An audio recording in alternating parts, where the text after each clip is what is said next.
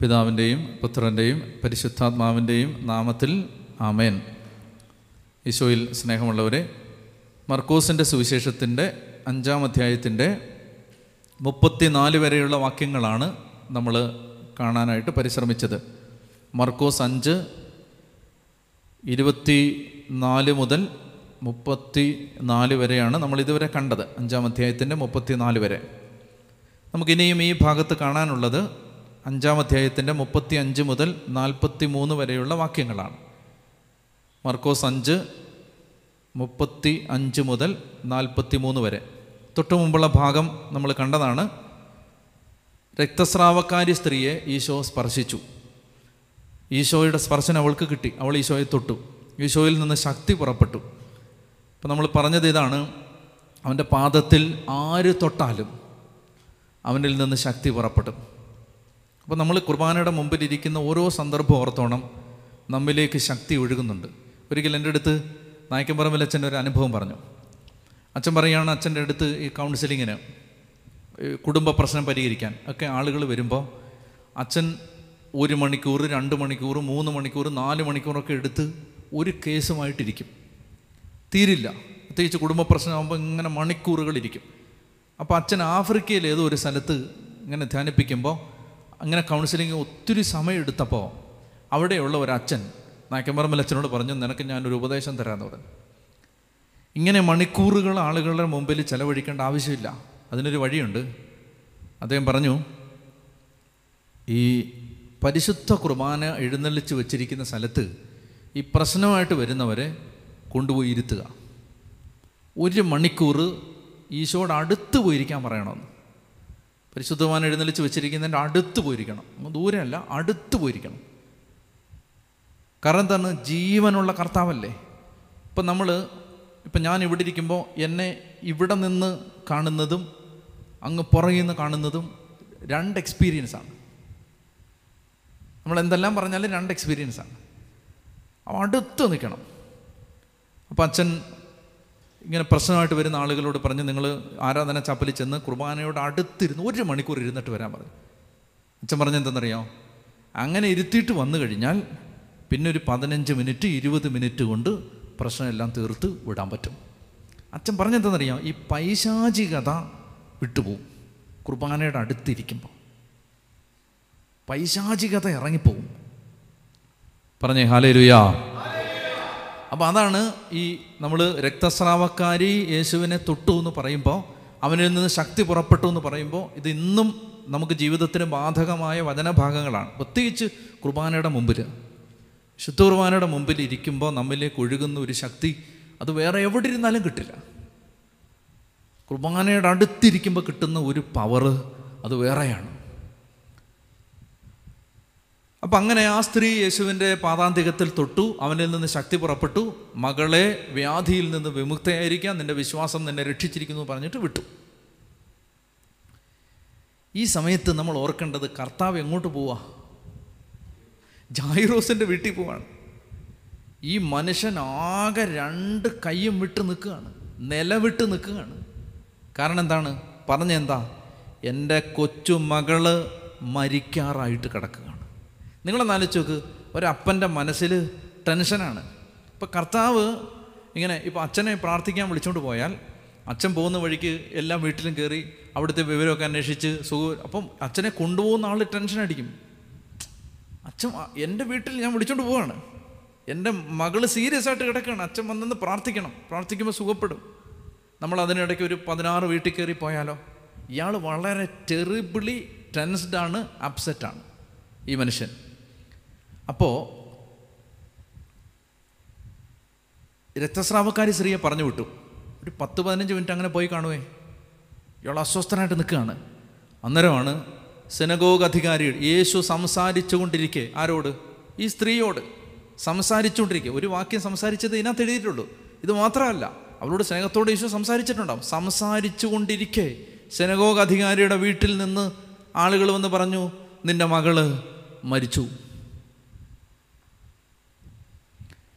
ഇനി ഗുരുവിനെ എന്തിന് ബുദ്ധിമുട്ടിക്കുന്നു? ബുദ്ധിമുട്ടിക്കണ്ട. കേട്ടോണേ? ബുദ്ധിമുട്ടിക്കണ്ട. മരിച്ചു. ബുദ്ധിമുട്ടിക്കണ്ട. മരിച്ചു. കർത്താവ് ജായറോസിനോട് എന്താ പറയുന്നേ? ബുദ്ധിമുട്ടിക്കണം. മരിച്ചിട്ടില്ല. അതായത് ഈ കേസ് ക്ലോസ് ചെയ്യരുത്. ഒരു സ്റ്റേജിലും. അതാണ് ഞാൻ പറഞ്ഞു വരുന്നത് ഒരു കാര്യത്തിന് വേണ്ടി പ്രാർത്ഥിക്കാൻ തുടങ്ങുമ്പോൾ പ്രതിസന്ധി വന്നാലും നെഗറ്റീവ് എക്സ്പീരിയൻസ് വന്നാൽ ഈ കേസ് ക്ലോസ് ചെയ്യരുത് ഈ ചാപ്റ്റർ ക്ലോസ് ചെയ്യരുത് അടയ്ക്കരുത്. ബുദ്ധിമുട്ടിക്കണം. ഇയാൾ എന്താ പറയണ്ടേ? മരിച്ചു എന്നാണ് ഇൻഫർമേഷൻ കിട്ടിയിരിക്കുന്നത്. പക്ഷേ നീ വരണം വന്ന് ഉയർപ്പിക്കണം. കർത്താവ് പറയാണ് ആളുകൾ അങ്ങനെ പലതും പറയും. ആളുകൾ പറയും മതി ഇനിയിപ്പം പള്ളിയിലൊന്നും പോകണ്ട. തീർന്നു. ഇനിയിപ്പോൾ അച്ഛനെ ബുദ്ധിമുട്ടിക്കണ്ട. തീർന്നു. ആൾ തീർന്നു. എന്ത് സാഹചര്യം ആവട്ടെ കേസ് അടയ്ക്കരുതെന്നായി പറയുന്നത് ഇപ്പോൾ ജായറോസിന്റെ വീട്ടിൽ നിന്ന് ആളുകൾ വന്ന് പറയുകയാണ് നിന്റെ മകൾ മരിച്ചു ഗുരുവിനെ ഇനി എന്തിനു ബുദ്ധിമുട്ടിക്കുന്നു? അപ്പം ജായറോസ് ഒന്നാമതേ അസ്വസ്ഥനാണ്.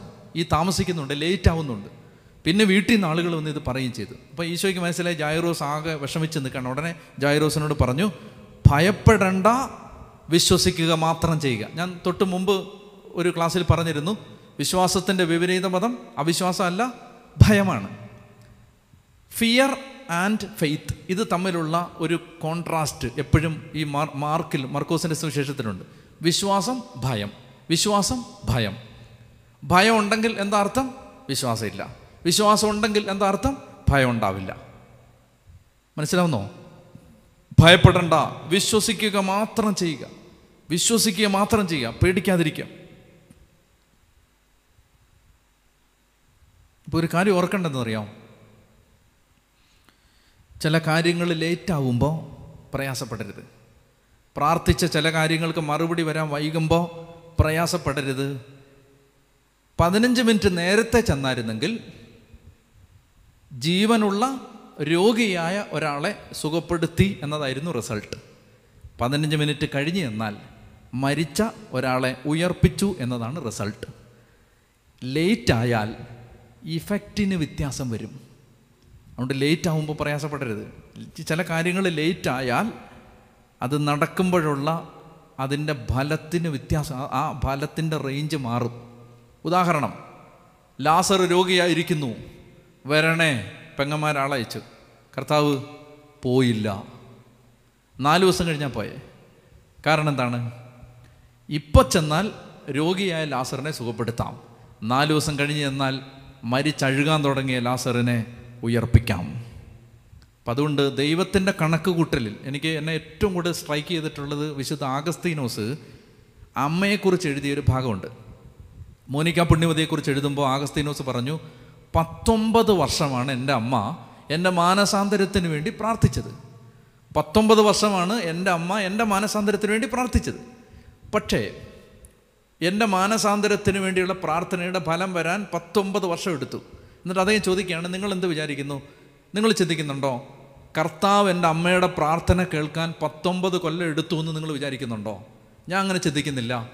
എന്റെ അമ്മ പ്രാർത്ഥിച്ച ആദ്യത്തെ മിനിറ്റിൽ തന്നെ അഗസ്റ്റിന്റെ മാനസാന്തരം സ്വർഗം കുറിച്ചു വെച്ചു. പക്ഷേ ആ മാനസാന്തരം ഈ ഭൂമിയിൽ എഫക്റ്റ് ആവാൻ പത്തൊമ്പത് കൊല്ലത്തെ കാലതാമസം വെച്ചു. സ്വർഗത്തിലെ ഗവൺമെന്റ് പറഞ്ഞു ഇത് അനുവദിച്ചിരിക്കുന്നു പക്ഷേ പത്തൊമ്പത് കൊല്ലം കഴിഞ്ഞ് ചെയ്തു കൊടുത്താൽ മതി. എന്നിട്ട് അദ്ദേഹം പറയുകയാണ് പത്തൊമ്പത് വർഷം ആഗസ്തീനോസിന്റെ മാനസാന്തരം താമസിച്ചുകൊണ്ട് തിരുസഭയിൽ ഇന്ന് മാനസാന്തരപ്പെട്ടൊരു അഗസ്റ്റിൻ മാത്രമല്ല മാനസാന്തരപ്പെട്ടൊരു മോനിക്ക കൂടി ഉണ്ടായി. മകൻ മാറാൻ വൈകിയത് കൊണ്ട് അമ്മ മാറി. അപ്പം മക്കളുടെ മാനസാന്തരം വൈകുന്നു ഭർത്താവിന്റെ മാനസാന്തരം വൈകുന്നു ചില കാര്യങ്ങളിൽ വ്യത്യാസം വരാൻ വൈകുന്നു. എന്താ കാര്യം? കർത്താവിന് ഒരാളെ മാറ്റിയാൽ പോരാ എല്ലാവരെയും മാറ്റാനുണ്ട്. പറഞ്ഞേ ഹാലേ ലുയാ അതുകൊണ്ട് ലേറ്റ് ആവുമ്പോൾ ജൈറോസ് അസ്വസ്ഥനാണ് നമ്മളും അസ്വസ്ഥരാണ് ലേറ്റ് ആവുമ്പോൾ പക്ഷേ കർത്താവ് പറയാണ് വിശ്വസിക്കുക പേടിക്കാതിരി. വിശ്വസിക്കുക മാത്രം ചെയ്യേ പേടിക്കാതിരിക്കുക പേടിക്കാതിരിക്കുക പത്രോസും യാക്കോബും യാക്കോബിന്റെ സഹോദരൻ യോഹന്നാനും ഒഴികെ മറ്റാരും തന്നോടുകൂടെ പോരാൻ അവൻ അനുവദിച്ചില്ല. ബാക്കിയുള്ളവരോടെല്ലാം പറഞ്ഞു നിങ്ങൾ അവിടെ നിന്നോളാൻ പറഞ്ഞു. എന്നിട്ട് കർത്താവ് ആ വീട്ടിലേക്ക് ചെന്നു. അവൻ സിനഗോഗ് അധികാരിയുടെ വീട്ടിലെത്തി. അവിടെ ആളുകൾ വലിയ ബഹളം വെക്കുന്നതും നിങ്ങൾ വായിച്ചു. അവർ സിനഗോഗ് അധികാരിയുടെ വീട്ടിലെത്തി. അവിടെ ആളുകൾ വലിയ ബഹളം വെക്കുന്നതും ഉച്ചത്തിൽ കരയുന്നതും അലമുറയിടുന്നതും അവൻ കണ്ടു. അതാരാണ്? അതായത് ഈ ജെറുസലേമിൽ ഈ യൂതയായിൽ ഈശോയുടെ കാലത്ത് ആളുകൾ മരിച്ചാൽ ഇന്ന് ഈ പാടാൻ വരുന്നത് പോലെ കരയാൻ ആൾ വരുമായിരുന്നു. മനസ്സിലായില്ലേ? ഈ വിലാപത്തിന് ഞാൻ തമാശ പറയുന്നതല്ല വിലാപത്തിന് ആൾ വരും. അപ്പോൾ നമ്മളിങ്ങനെ ആൾ മരിച്ചോ മരിച്ചോ എന്നറിയാൻ കൊയറുകാർ വിളിച്ചു ചോദിക്കുന്ന പോലെ ഈ ഈ വിലാപക്കാരും വിളിച്ചു ചോദിക്കും മരിച്ചോ? എന്ന് കരയാൻ വേണ്ടി കൊട്ടേഷൻ എടുക്കാൻ വേണ്ടിയിട്ടാണ്. അവർക്ക് പൈസ കൊടുത്താൽ മതി. അവർ വന്ന് കരഞ്ഞ് ഇങ്ങനെ ഈ- കഥ പറഞ്ഞില്ലേ നിങ്ങൾ കുഴലൂതി വിലാപഗാനം ആലപിച്ചു എന്നൊക്കെ പറയത്തില്ലേ? അത് ശരിക്കും പറഞ്ഞാൽ അങ്ങനെ പ്രൊഫഷണലായ ടീമുകളുണ്ടായിരുന്നു വന്ന് കരയാൻ വേണ്ടി. ഇപ്പോഴും ചില വീടുകളിലൊക്കെ ഉണ്ട്. ഇങ്ങനെ അപ്പച്ചനൊക്കെ മരിച്ചു കിടക്കുകയാണ്. മക്കൾക്കൊന്നും കരയാനില്ലെങ്കിൽ അവർ രണ്ട് മൂന്ന് പേരെ പൈസ കൊടുത്ത് വിളിച്ചിരുത്തി. ഹൃദയഭേദകമായിട്ട് കരയുന്നത് കാണാം. പൈസയ്ക്ക് ഇരിക്കുകയാണ് ഈ തൊഴിൽ തൊഴിലുറപ്പ് പോലെ ഒരു ജോലിയാണത്. അപ്പോൾ അങ്ങനെ ഒരു കർത്താവിന്റെ കാലത്ത് അങ്ങനെ ഉണ്ടായിരുന്നു അങ്ങനെ ഉണ്ടായിരുന്നു. സീരിയസ് ആണ് കേട്ടോ. ജോക്കല്ല അങ്ങനെ ഉണ്ടായിരുന്നു. ഹയേർഡ് മോണേഴ്സ് എന്നാണ് അവർ പറയുന്നത് M O U R N E R mourner hired വാടകയ്ക്ക് എടുക്കുന്ന വിലാപക്കാർ അങ്ങനെയുള്ള ഉണ്ടായിരുന്നു. അപ്പോൾ യുവമാരെല്ലാം കൂടെ ഭയങ്കര ഇതെല്ലാം അടിച്ച് പാടി കരഞ്ഞ് ഈ കഥാപ്രസംഗത്തിന്റെ സെന്റിമെന്റൽ മ്യൂസിക് ഇടുന്ന പോലെ ഇങ്ങനെ അടിച്ച് കരഞ്ഞ് നിലവിളിച്ച് ഇങ്ങനെ ഇരിക്കുന്ന സ്ഥലത്തോട്ടാണ് കർത്താവ് കയറി ചെല്ലുന്നത്.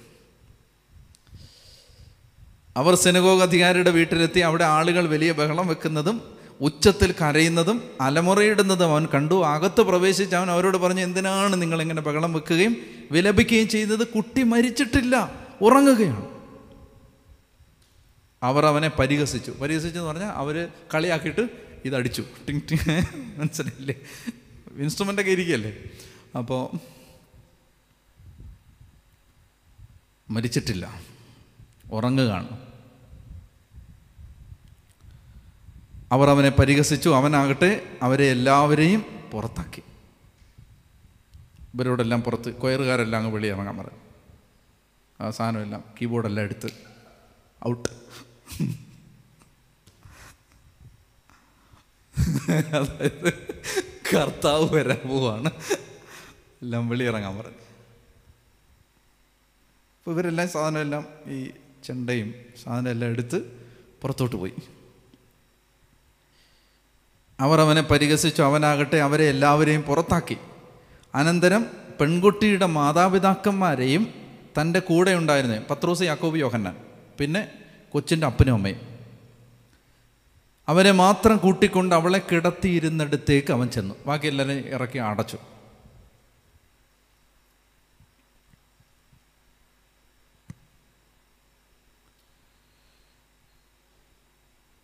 ഇതിനെന്നറിയാം ഈ ഇതിന്റെ സീരിയസ്നെസ് അറിയാത്തവനെ അകത്ത് കയറ്റി ഇരുത്തരുത്. അതുകൊണ്ടത്. മറ്റവൻ ഈ പൈസയ്ക്ക് വന്നതാ. നല്ലപോലെ കരഞ്ഞ വൈകുന്നേരം കൂലി കിട്ടും. അതിന് വന്നാണ്. അവൻ ഇത് അറിയ. ഇവന് നടക്കാൻ പോകുന്ന ദൈവപ്രവൃത്തിയുടെ ഗൗരവം അവൻ അറിയാൻ പാടില്ല. ഇന്നും ഈ കാലികമായ വായനകളുള്ള ടെക്സ്റ്റാണിത്. മനസ്സിലായില്ലേ? അതായത് നമ്മളൊരു ശുശ്രൂഷ ആരാധന. ആരാധന ഷൂട്ട് ചെയ്യാൻ ഒരാൾ വരുന്നു. അവന് ഇത് പരിശുദ്ധ കുർബാനയാണെന്നോ ഇത് പള്ളിയാണെന്നോ ലവലേശം ബോധമില്ലാത്തവനെയാണ് ഈ ക്യാമറയായിട്ട് നിർത്തിയിരിക്കുന്നത്. എല്ലാ കാര്യത്തിലും പാട്ടുകാർ ഉപകരണങ്ങൾ കൈകാര്യം ചെയ്യുന്നവർ മൈക്ക് ഓപ്പറേറ്റ് ചെയ്യുന്നവർ ഇതിന്റെ സീരിയസ്നെസ് അറിയാത്തവനെ അകത്ത് കയറ്റരുത്. അതുകൊണ്ടാണ് അബ്രഹാം ഇസഹാക്കിനെ ബലി കഴിക്കാൻ പോകുമ്പോൾ വേലക്കാരോട് പറഞ്ഞു താഴെ നിന്നോളാൻ പറഞ്ഞു. അത്രയും നേരം വേലക്കാരെ കൊണ്ടാ പോയെ? എന്തെന്നറിയും മേളി കൊണ്ടുപോകാത്തേ? നിങ്ങളൊന്ന് ആലോചിച്ചു അബ്രഹാം ഈ വേലക്കാരെ കൂടെ മേളി കൊണ്ടുപോയാലോ? അബ്രഹാം ഇസഹാക്കിനെ ബലി കഴിക്കാൻ തുടങ്ങുമ്പോൾ യുമാർ പറയും യു കളവിന് ഭ്രാന്തായി എന്ന് പറഞ്ഞിട്ട് യുമാർ ഓടിച്ചെന്ന് അബ്രഹാമിനെ പിടിച്ച് കെട്ടിയിട്ട് ചെറുക്കനോട് പറയും ഓടി രക്ഷപ്പെട്ടോടാന്ന് പറയും. ബലി നടക്കില്ല. മനസ്സിലായി? ഇത് ഇതറിയാത്തവനെ കൊണ്ട് നീനകത്ത് നിർത്തിയാൽ അവനിതിനെ കളിയാക്കും. ബലി നടക്കില്ല. ഇന്നും അത് അങ്ങനെയാണ്. ബലി നടക്കില്ല. പള്ളിക്കകത്ത് ആരാധനാ കേന്ദ്രങ്ങളിൽ കൺവെൻഷൻ നടക്കുമ്പോൾ നല്ല മൈക്ക് സെറ്റുകാരനാണെന്ന് പറഞ്ഞുകൊണ്ട് ഇതിന്റെ വില അറിയാത്തവനെ വിളിക്കരുത്. നല്ല മൈക്ക് സെറ്റുകാരനായിരിക്കും. പക്ഷെ അവൻ അറിയില്ല ഇവിടെ നടക്കുന്ന പരിശുദ്ധാത്മ പ്രവൃത്തിയുടെ വില. അതുകൊണ്ട് അവൻ വേറെ എന്തെങ്കിലും പേക്കുത്തുകൾ കാണിക്കും അന്നേരം അവരൊക്കെ പറഞ്ഞേ ഹാലേ ലുയാ ഹാലേ ലുയാ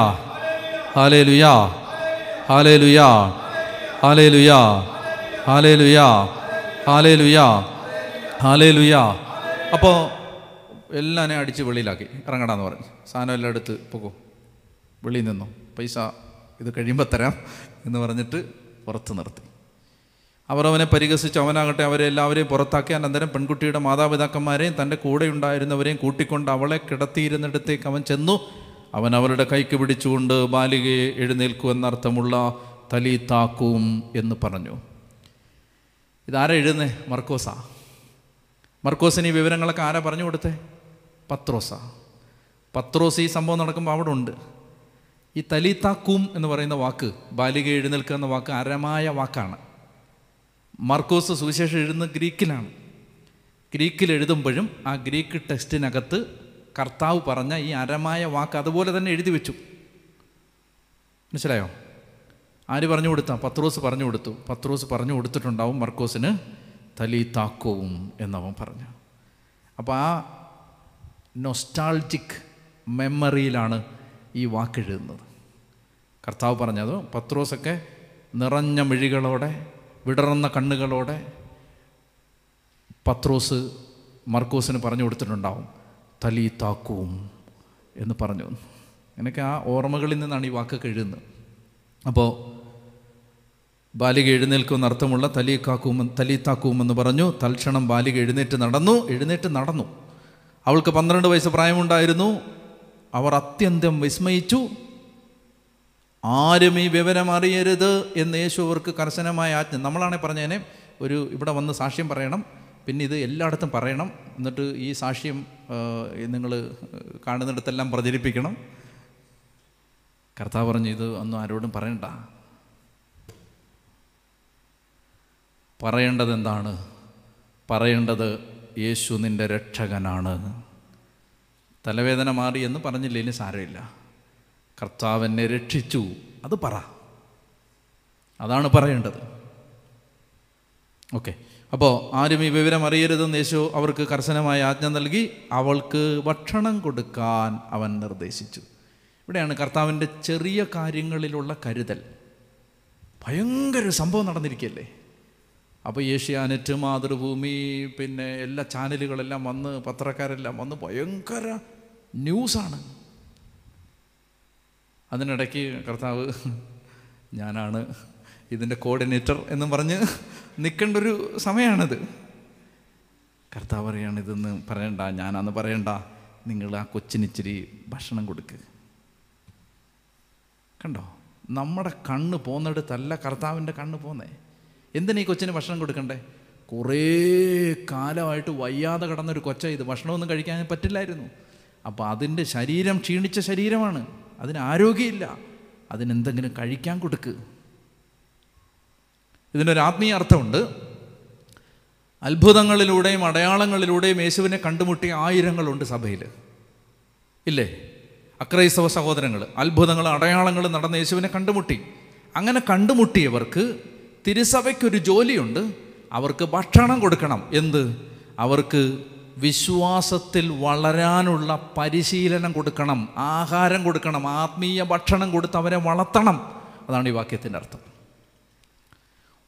കർത്താവ് അവരെ ഉയർപ്പിച്ചു എഴുന്നേൽപ്പിച്ചു മാതാപിതാക്കന്മാരോട് പറഞ്ഞു അവരെ ഏൽപ്പിച്ചു കൊടുത്തിട്ട് പറഞ്ഞു ഫുഡ് കൊടുക്കാൻ പറഞ്ഞു. സഭയാണ് ഈ അമ്മ. സഭയുടെ കയ്യിലേക്ക് മാനസാന്തരപ്പെട്ട് തിരിച്ചു വരുന്ന ഓരോ അക്രൈസ്തവനെയും ഓരോ സാധാരണ വിശ്വാസിയും കൊടുത്തിട്ട് കർത്താവ് പറയാണ് ആഹാരം കൊടുക്കുക ഇവൾക്ക് ഭക്ഷണം കൊടുക്കണം എന്ന് പറഞ്ഞല്ലോ. എന്താണ് ഈ ഭക്ഷണം? സഭ കൊടുക്കേണ്ട ഭക്ഷണം എന്താണ്? കിറ്റാണോ? കൊറോണ കിറ്റാണോ? അല്ല. സാക്രമെന്റ് ആൻഡ് ദ വേർഡ് വചനവും കൂതാശകളും അപ്പോൾ ഈ ഒരു സന്ദർഭത്തിൽ എന്റെ ഒരു സങ്കടം ഞാൻ പറഞ്ഞിട്ടുണ്ട് നേരത്തെയും. അതായത് മാമോദീസ സ്വീകരിക്കാൻ പത്തും പതിനഞ്ചും ഇരുപതും വർഷമായിട്ട് ആഗ്രഹിച്ചിട്ട് സ്വീകരിക്കാൻ പറ്റാത്തവർ അല്ലെങ്കിൽ മാമോദീസ നമ്മൾ കൊടുക്കാത്തത് കൊണ്ട് മാമോദീസ സ്വീകരിക്കാത്തവർ കേരള സഭയിലുണ്ട്. കൊടുക്കില്ല. ഞാനൊരു ചേച്ചിയെ കണ്ടു. ഇവിടെ വന്നാണ്. ഇരുപത് വർഷമായിട്ട് വികാരിച്ചനോട് ചോദിച്ചുകൊണ്ടിരിക്കുകയാണ് മാമോയിസ തരുമോ കൊടുക്കില്ല. അങ്ങനെ ചില ആളുകൾ അക്രൈസ്തവർ അവരുടെ ഒരു കൂട്ടായ്മയിൽ സങ്കടം പറഞ്ഞപ്പോൾ അവർ പറഞ്ഞു ഇങ്ങനെ ഞാൻ മാമോയിസ തരുന്നില്ല. ഞാൻ പറഞ്ഞു നിങ്ങൾക്ക് ഇവിടെ വന്ന് മാമോയിസ സ്വീകരിക്കാൻ ബുദ്ധിമുട്ടില്ലെങ്കിൽ നിങ്ങൾ ധൈര്യമായിട്ട് മാമോയിസ ഇവിടെ തരാം. പറഞ്ഞുകൊണ്ട് പറയല്ല. മാമോയിസ കൊടുക്കില്ല. പത്ത് വർഷമായിട്ട് മാമോയിസ സ്വീകരിക്കാത്തവരെ ഞാൻ കണ്ടു. അഞ്ച് വർഷമായിട്ട് സ്വീകരിക്കാത്തവരെ കണ്ടു. ഇരുപത് വർഷമായിട്ടൊരു ചേച്ചി ഇവിടെ വെച്ച് കണ്ട ഞാൻ. മാമോയിസ കൊടുക്കില്ല.